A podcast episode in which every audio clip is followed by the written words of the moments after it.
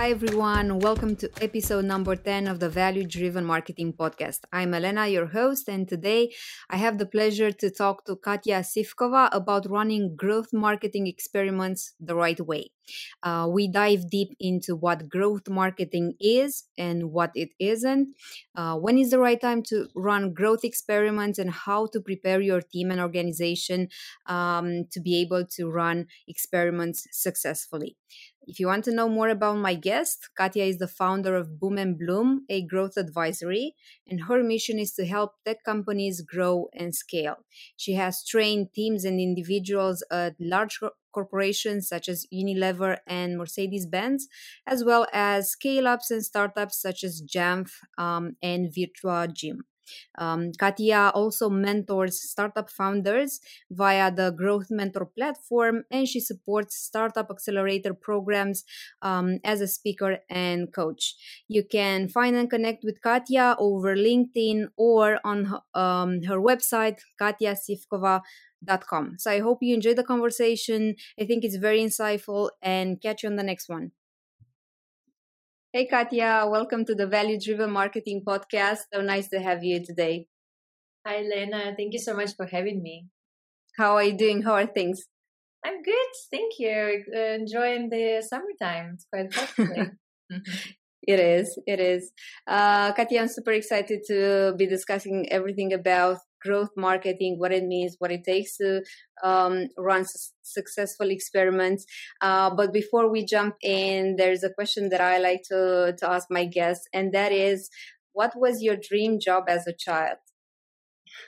Oh, wow. I need to think about it. I'm sure I went through different phases. and maybe I think I wanted to become a doctor and a teacher. But I think one of the most uh, fun ones uh, is that I wanted to be a journalist at one point. Oh. So I had this super old uh, recorder, you know, uh, back in the 90s when I was a child. and then I would run around and record some interviews. And then I would also transcribe them and create some handmade magazine. So I kind of felt like I was a designer, a producer, a publisher. Um, and of course, the technology changed dramatically, but I think my passion for content production and storytelling stayed. Oh, that's very nice. So you carried on in with uh, you know what you're doing now. So this is really nice. cool. Thanks for uh, for sharing with us. Um, so let's maybe start from the ground zero because I feel that there's um, a lot of misconception around what growth marketing truly is. So, can we start from here? What is growth marketing and what growth marketing is not? Yeah, you're absolutely right. There are so many different terms that create some confusion. And of course, we have growth marketing, growth, growth hacking, mm-hmm. but it adds demand generation, performance marketing, digital marketing to the list and all of these terms are misused and misinterpreted from time to time. Um, so I think if we talk about uh, growth hacking, um, the term was invented by Sean Ellis in 2010. It was more about um, how to approach scaling a startup and the mindset uh, behind mm-hmm. that process. And then, as far as I know, the term growth came from the product side. Uh, so that's a little bit different story. And recently, we started to see the shift from growth hacking to growth marketing uh, because I think overall the community felt that uh, the growth hacker is a little bit of a negative term, mm-hmm. uh, that it's all about the hacks and it's not ethical or sustainable. Um, so I think now we see growth marketing as a more widespread uh, terminology. And if we um, try to simplify it, it is about a, uh, data driven approach of rapid experimentation. It's mm-hmm. about running experiments really fast, getting some results, then optimize uh, the product, or it could be also a marketing channel, and then repeat it, and then go through that circle again and again. And also, what is a little bit different in growth marketing compared to traditional marketing is that you focus on a full funnel uh, instead of let's say focusing on just awareness and mm-hmm. some marketing teams uh, can approach awareness more than the whole funnel mm-hmm, mm-hmm. Oh, that's a that's a very good overview, and the rapid iteration uh, would sound as if it's more suitable to certain types of companies. So, can you um, maybe let us know? Do you think there's a specific type of uh, company or specific companies that can benefit from running um, growth marketing experiments? What do you think? Yeah, well, um, to be honest, I think everyone could benefit from it if you think about growth marketing as a change in mindset, because also the word growth is the key there. Um, mm-hmm. And there's a uh, concept by Carol Dweck um, about growth mindset. Uh, she published a book uh, quite some time ago, um, and it is about overcoming the fear of failures. Mm. And um, I think if your company is ready to experiment and fail and accept that you know the ex- experiment was a failure then sure you know go for it because then uh, you need to have some resources to run this experiment and not every company can afford that mm-hmm. um, so i think that's that's the main difference and not really uh, the difference in size uh, in the size between the companies or a focus because i think uh, equally a startup can benefit from it and the corporation. Uh, it's more about um, you know what is the system that you would like to uh, to activate because that's more like um, you know growth marketing. It's more a, a framework, mm-hmm. and then there are mm-hmm. some alternative frameworks that you could use. Uh, you know when you set up your marketing and product team. Mm-hmm, mm-hmm. And do you think there's um, a certain development stage in a company's life when it's best to get started with growth marketing? Um, yes, I would say it's it's really important that your company has a certain level of data maturity. Mm-hmm. Uh, because without access to data, you can't really uh, run experiments, you can't uh, make data driven decisions. Um, so I actually mentored some mark- marketers that didn't have access to, let's say, Google Analytics.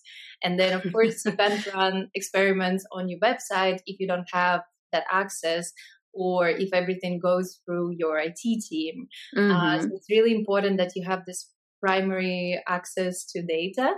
Um, and then, especially if you work across the departments, it also has to flow really well, right? Because sometimes we know that, uh, let's say, uh, the pro- product team has one kind of data, the sales team has something else, and then the marketing team has something else, and it's not really connected.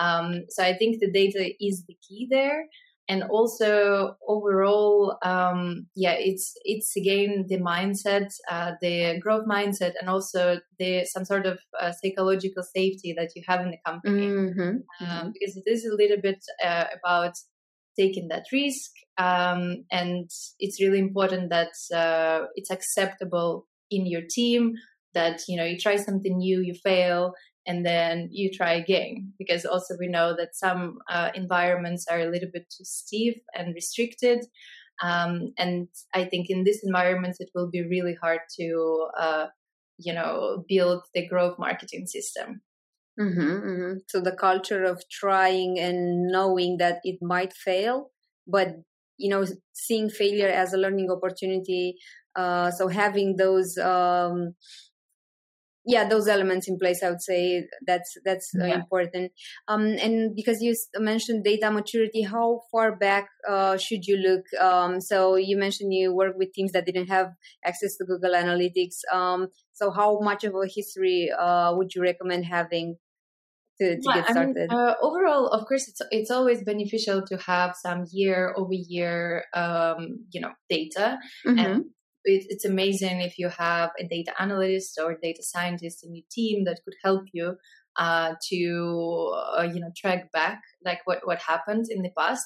But i also noticed uh, in some organizations that uh, have this data maturity you can also get lost a little bit in uh, year over year analytics because you know some companies that experience the hyper growth and i worked for one of those uh, you grow 200% a year and it doesn't matter what you do you will see, still see the progress year over year so you also need to find creative ways to measure your impact because sometimes it could be just the growth of the industry or the growth mm-hmm. itself, and it's not really about the marketing activities that you're running. Um, so in that sense, um, I think you just work with whatever you have and just make sure that your data is not misleading because the lack of data is something that you can uh, find the workaround. But I think if your data is inaccurate or misleading, you can uh, um, make a decision about the future that would be damaging for the business or for you know your project. Mm-hmm, mm-hmm. So have access to ideally at least one year, but make sure it's the the right kind of data and analytics is set up right so you yeah exactly because i also met some companies that uh, let's say worked with external consultants and something was said incorrectly and nobody noticed and then several years later you have a huge problem mm-hmm. so ideally that you try to avoid it and uh, make sure you have the accurate data points Mm-hmm, mm-hmm. And you mentioned um, the fear of failure. I'm wondering if we can isolate what are the foundational steps that you need to have when you start um, experimenting. Yeah, um, I think it's a good point. Um, so you need to start with overall um, you know psychological safety in the team and mm-hmm. it's something that um, i see a lot in different leadership discussions that a lot of leaders sit together and they're like so how do we create this psychological safety in our team uh, so it's it's a, it's much more difficult than let's say uh, make sure that you have access to to data you know maybe mm-hmm. with data project you can set things up within three or six months but with psychological safety, if you have a shitty culture in, in your company, it's something that you wouldn't be able to fix overnight. Um, so the steps there, I think overall, uh, running some anonymous surveys uh, really help to understand what is the uh, current state of things in your company. And, and I know that a lot of companies do that, especially corporates, and also I see it more uh, in startups and scale ups.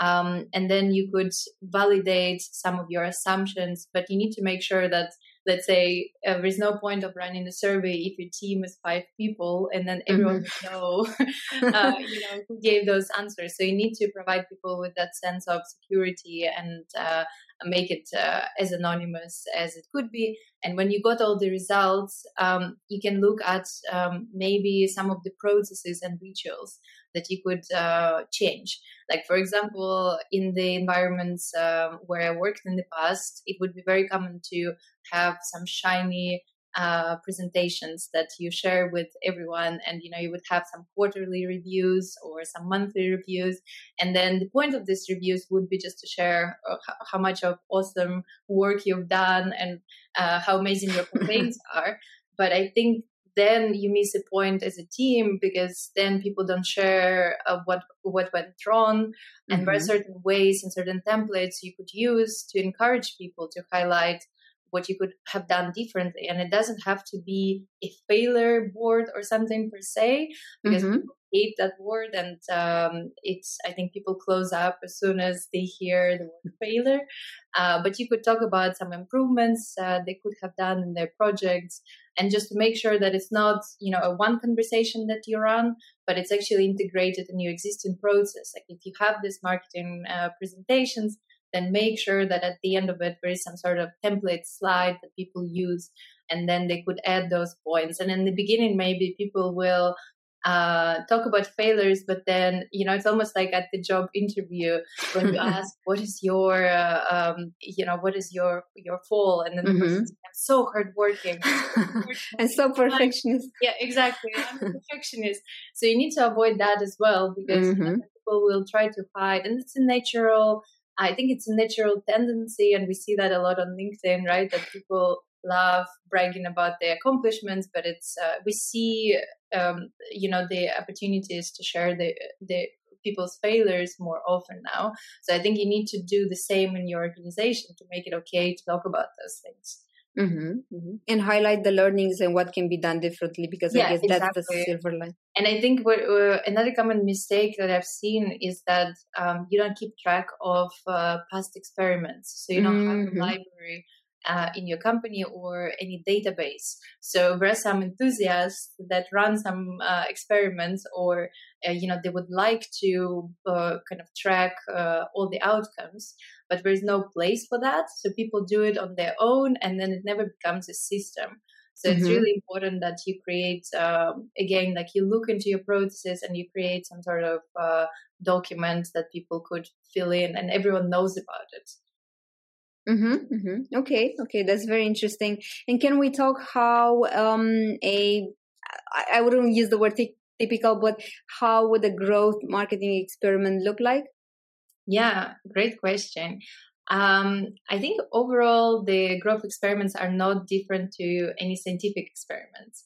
So, mm-hmm. you know, mm-hmm. remember at school when, uh, let's say, like you learned that Galileo demonstrated that objects fall at the same speed because of gravity. So it's something similar. So uh, sometimes people get scared when they hear the word experiment because maybe they have bad memories about chemistry at school or something, but it's actually not as difficult. It is a very scientific approach. So you start with the hypothesis. Mm-hmm. Uh, for example, if we take it uh, to you know marketing space, uh, it could be something by reducing the number of steps to book a demo at a SaaS scale up. You will increase the number of booked calls, something like this. It has to be really simple and easy to validate within a short period of time.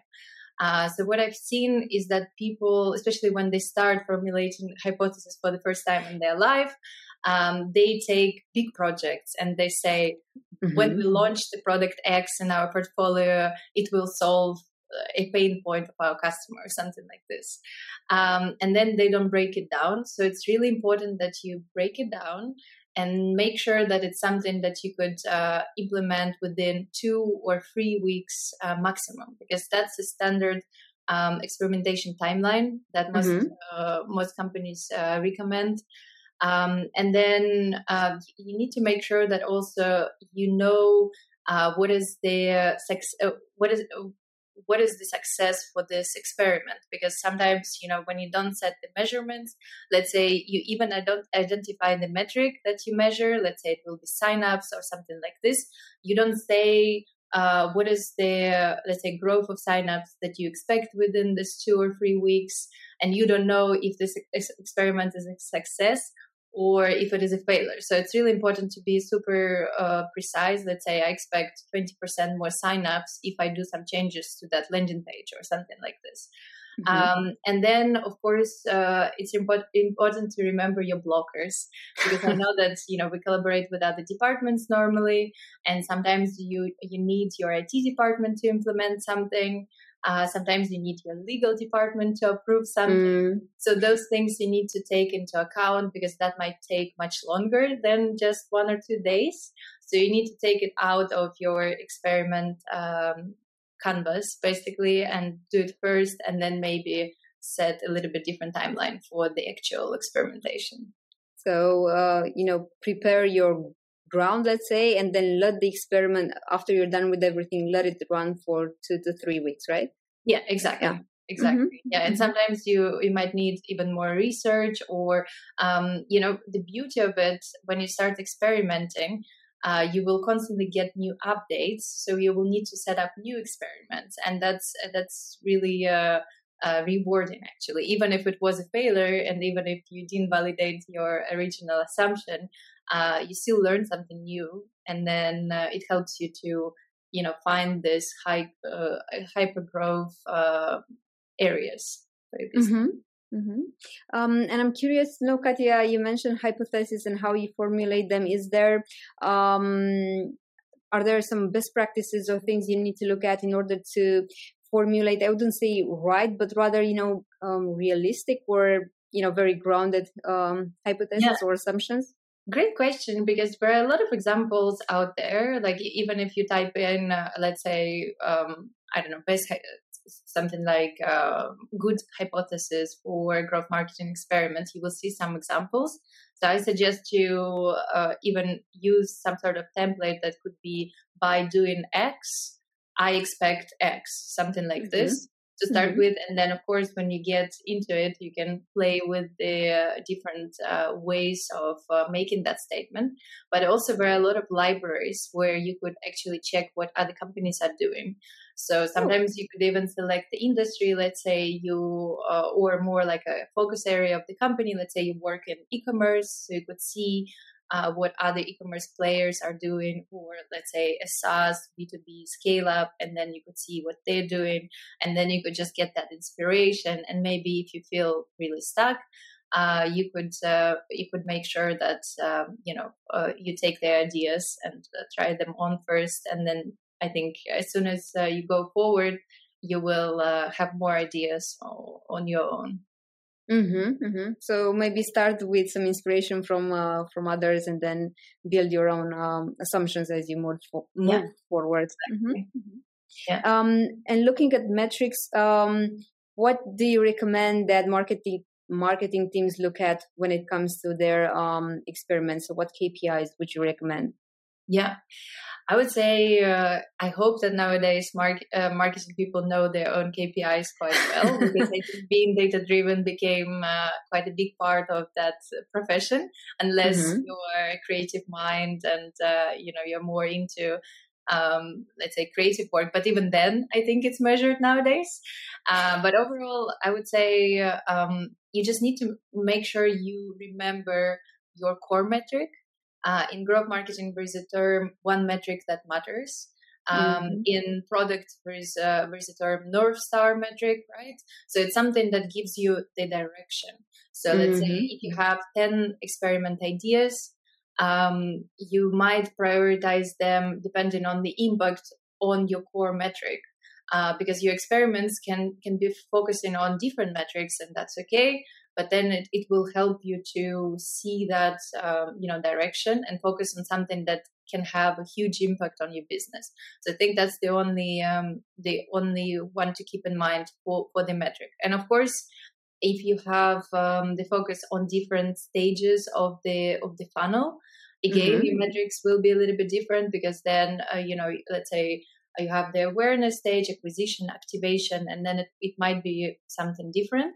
Um, and that's also another good way to generate new ideas for your experiments that you can uh, map out all the stages of the funnel and see you know the customer journey that uh, uh, that you have in the company and kind of brainstorm the experiment ideas that could help to improve uh, that journey mm-hmm. Mm-hmm. Okay, okay, super interesting. And can we talk about channels as well? So, how do you recommend uh, selecting the channels on which to experiment? And is it a number of channels? Do you recommend um, narrowing down the focus? Yeah, I think the best practice, um, and if you explore, you know, growth marketing communities like Reforge and others, uh, would be to make sure that you nail one channel before you move to another channel. Mm-hmm. Especially if you are a startup, um, it's quite complicated to to be a market leader on a certain channel. Uh, you know, even if you decide to focus on just one social network, it will take you some time, uh, you know, to get to that leadership position. Uh, so it's really important that you explore uh, one channel, then you know, focus on it, really scale your presence there, and then you consider other channels. Unless you have so much budget that you know and, and resources that uh, you need to urgently kind of burn through that budget. That's that's a different story. But I think most of us, um, especially in the startup world, you know, like you kind of you're very focused where you want to be. Uh, so I think that's one recommendation about the channels, and of course, uh, overall exploring a new channel. I think that's fascinating and very difficult. And mm-hmm. uh, there are some beautiful charts that show, uh, let's say, the the growth and the decline of some of the core channels that we're using, like for example, I don't know, like uh, uh, LinkedIn, Instagram, and some past channels uh, like uh, MySpace and so on. Um, so it's really important to enter that um, space when uh, there is still a, a, potential of growth. Mm-hmm, so choose mm-hmm. a channel that is scalable.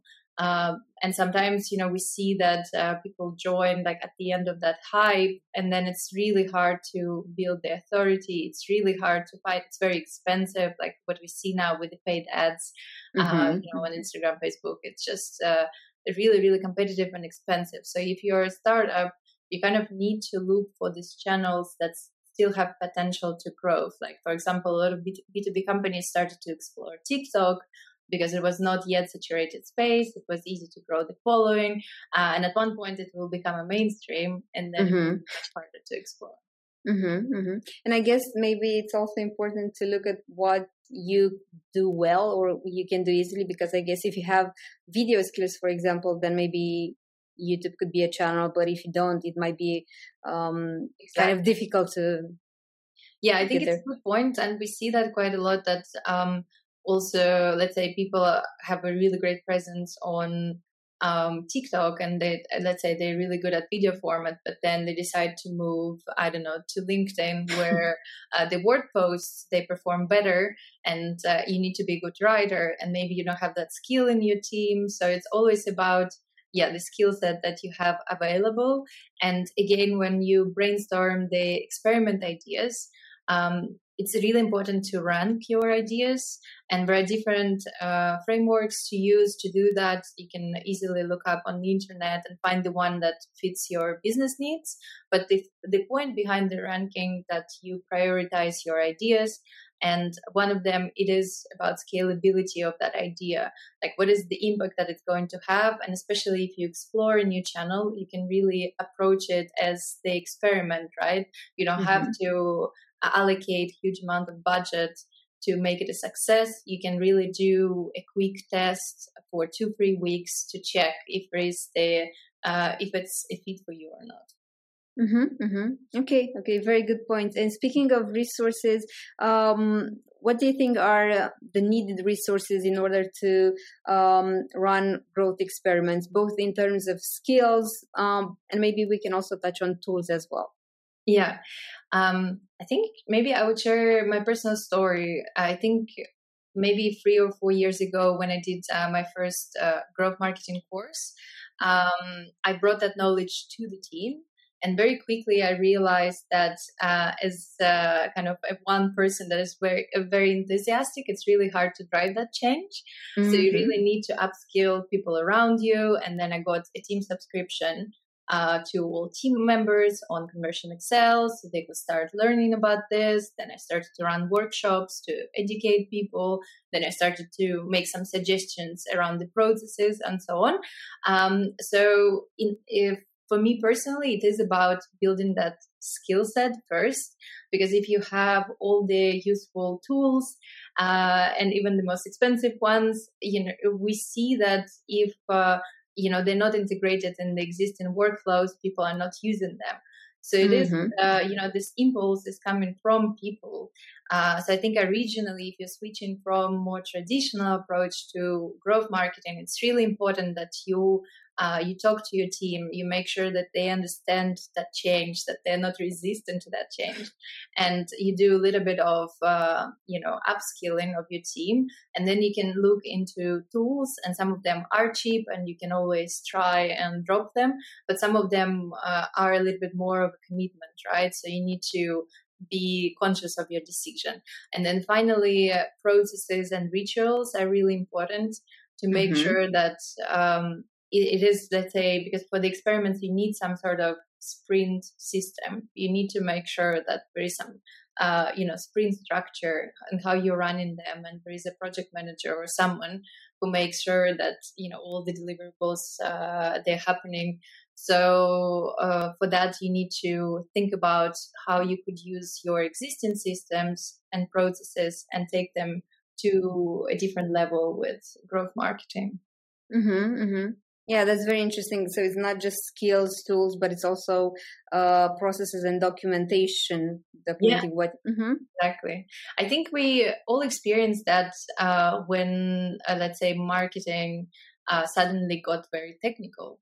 Mm, let's mm-hmm. say 10, 15 years ago, it was a very different story. And then suddenly we started to get so many tools, and then we, uh, it was possible to measure so many things that uh, you know were not possible before so i think it's it's really it's the same kind of change that is happening because probably you remember that some team members were not on board with something and then you need to win them over so it's a lot about uh, you know this uh, showing the benefits to everyone like how they're going to benefit from that new system because it, it is a lot about change management and uh, you know driving that change in your organization because sometimes you need to influence also your sales team or product team or legal so it's not uh, only about you know marketing team that uh, you know you need to focus on.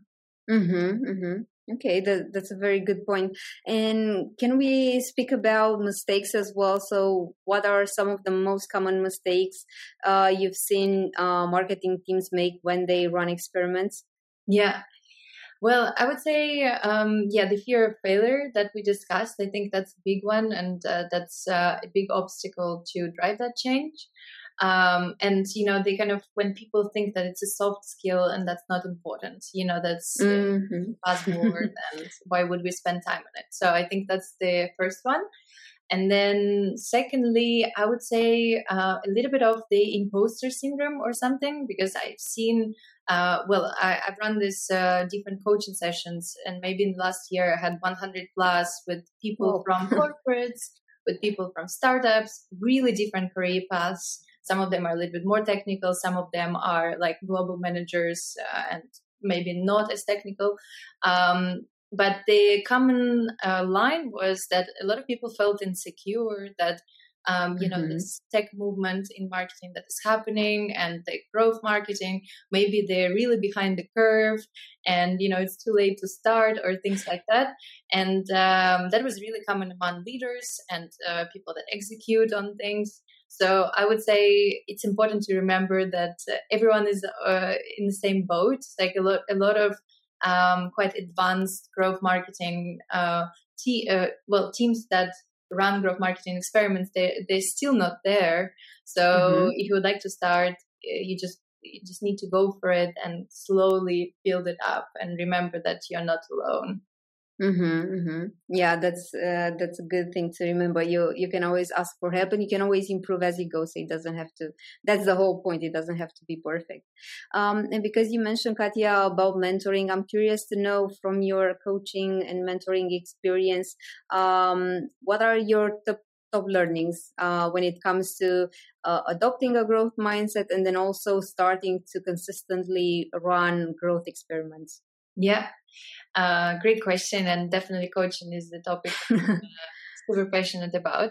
So I felt that one of the key aspects of my role as a coach and a mentor was to bust some common myths around mm. growth marketing and to make sure that it's more accessible in different organizations. So one of the first ones was um, that a lot of people have an expectation that uh, growth marketing is all about digital.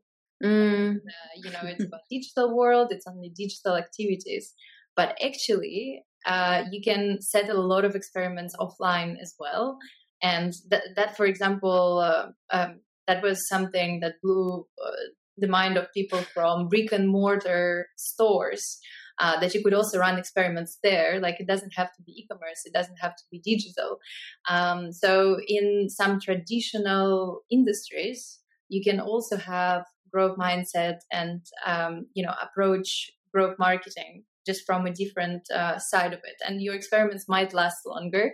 I think mm-hmm. two three weeks m- uh, might be a little bit too challenging but you can still set it up and uh, build that system and another one was um, that also i think a b tests are extremely popular right and that's something yeah. that people are talking about and there are a lot of tools that can help you with uh, with a b tests uh, so the thing is that the list of experiments and tests it's enormous and A/B test it's just one of the tests that you could run, and especially if you're in B2B space. And uh, that was a common excuse for me maybe five, six years ago that I would be like, well, but you know, we don't get that much traffic. You know, we mm. have low mm-hmm. traffic, and I hear that a lot uh, among B2B marketeers. So if that's the case, uh, there are tons of other experiments that you could explore. Um, you can run some sequential testing, for example, when uh, let's say uh, you have uh, like you test one idea for two weeks and then another idea for two weeks and then you compare the results. It doesn't have to be uh, run at the same time. Um, so you can approach the experimentation as a way to de-risk as well and not only about uh, not only from the perspective of validating your assumptions. Like for example we know that uh, the marketing budget is allocated to certain ideas so why not running an experiment to test if uh, it will be worth spending 30,000 euros on something? Uh, and then you can validate it first and then um, commit to like some high amounts that you, you need to spend on the activity.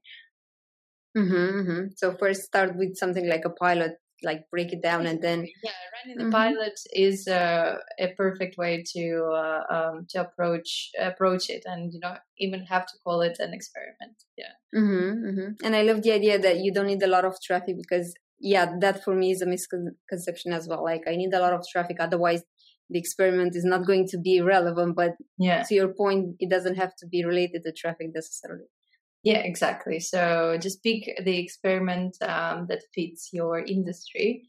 And for that, as I said, um, you know, if you're not sure, you can look up online, and there are a lot of uh, good business cases. Mm-hmm, mm-hmm. That's super interesting. I'm just wondering for uh, someone that's just getting started with running growth marketing experiments, would you recommend uh, specific, I don't know, uh, resources, go to resources that they can check just to you know make their um, start easier? Yeah, of course. Um, I would say uh, there are some good players in the space that you could follow. Uh, mm-hmm. Uh, for example, for me, following Growth Tribe, Growth Mentor, Reforge, uh, ConversionXL was mm-hmm. a game changer. So these four, I would say, probably the leading ones that uh, come to my mind. Um, I know also there are some powerful newsletters by different uh, leading growth uh, marketers that you could follow. Uh, but overall, you know, use LinkedIn to your benefit because I think a lot of people are complaining that they see a lot of random stuff in their time timeline, but you need to curate it, right? Mm-hmm. So mm-hmm. if you feel like, oh, actually, I would like to upskill myself a little bit, and if you know that you're already spending some time on LinkedIn, let's say uh, even five, ten minutes a day, then make sure that your um, your timeline is curated and you uh, follow people that are influencers in that space. And I think for me that part was uh, super meaningful because mm-hmm. this is mm-hmm. where uh, I started to learn really. Um, you know some fresh insights from people and not something that was published a few months ago and got outdated but something that people are discussing as we speak Mm-hmm, mm-hmm. Well, very nice. Thank you so much, Katya. This has been super insightful for me, um, and I'm sure for the people listening as well. And they can follow you on LinkedIn um, if they want to stay up to date with uh, your work. So thank you so much for being here today and, and for sharing your ideas. Thank you so much, Elena, for having me. It was really fun to talk about marketing, and uh, yeah, um, thank, thanks so much.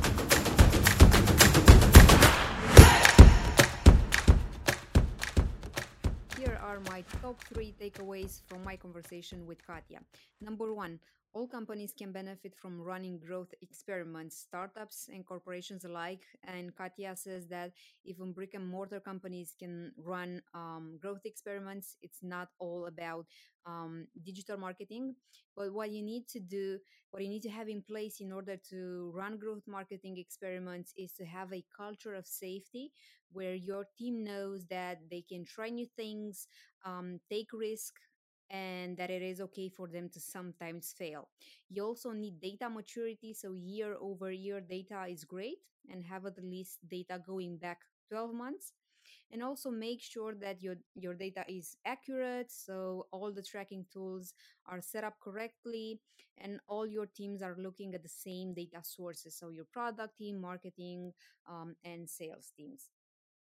Number two, some mistakes to avoid uh, when running growth marketing experiments are one, um, teams fail to document experiments. So they fail to have uh, a designated place where to store the experiments that they run and the results. And so this never um, ends up becoming a process. Instead, they have someone um, on the team who stores data in a personal file, um, and maybe the rest of the team doesn't have access to. Number two, Katya says that rituals and processes are very important. Um, and if you're just starting out, you can slowly incorporate um, new processes into your existing ones. So, for example, if you have something like a monthly review meeting, you can add a slide where you uh, look at learnings or improvements as well.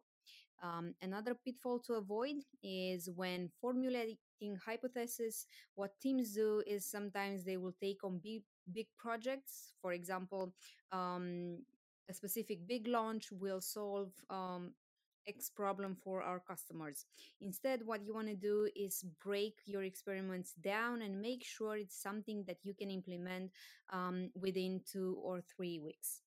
Um, and lastly, Katya points out the fact that it's important to formulate your hypothesis the right way. She recommends a structure such as by doing X, I expect Y to happen, and also know what success will look like. So, know your one core metric um, that you will be tracking.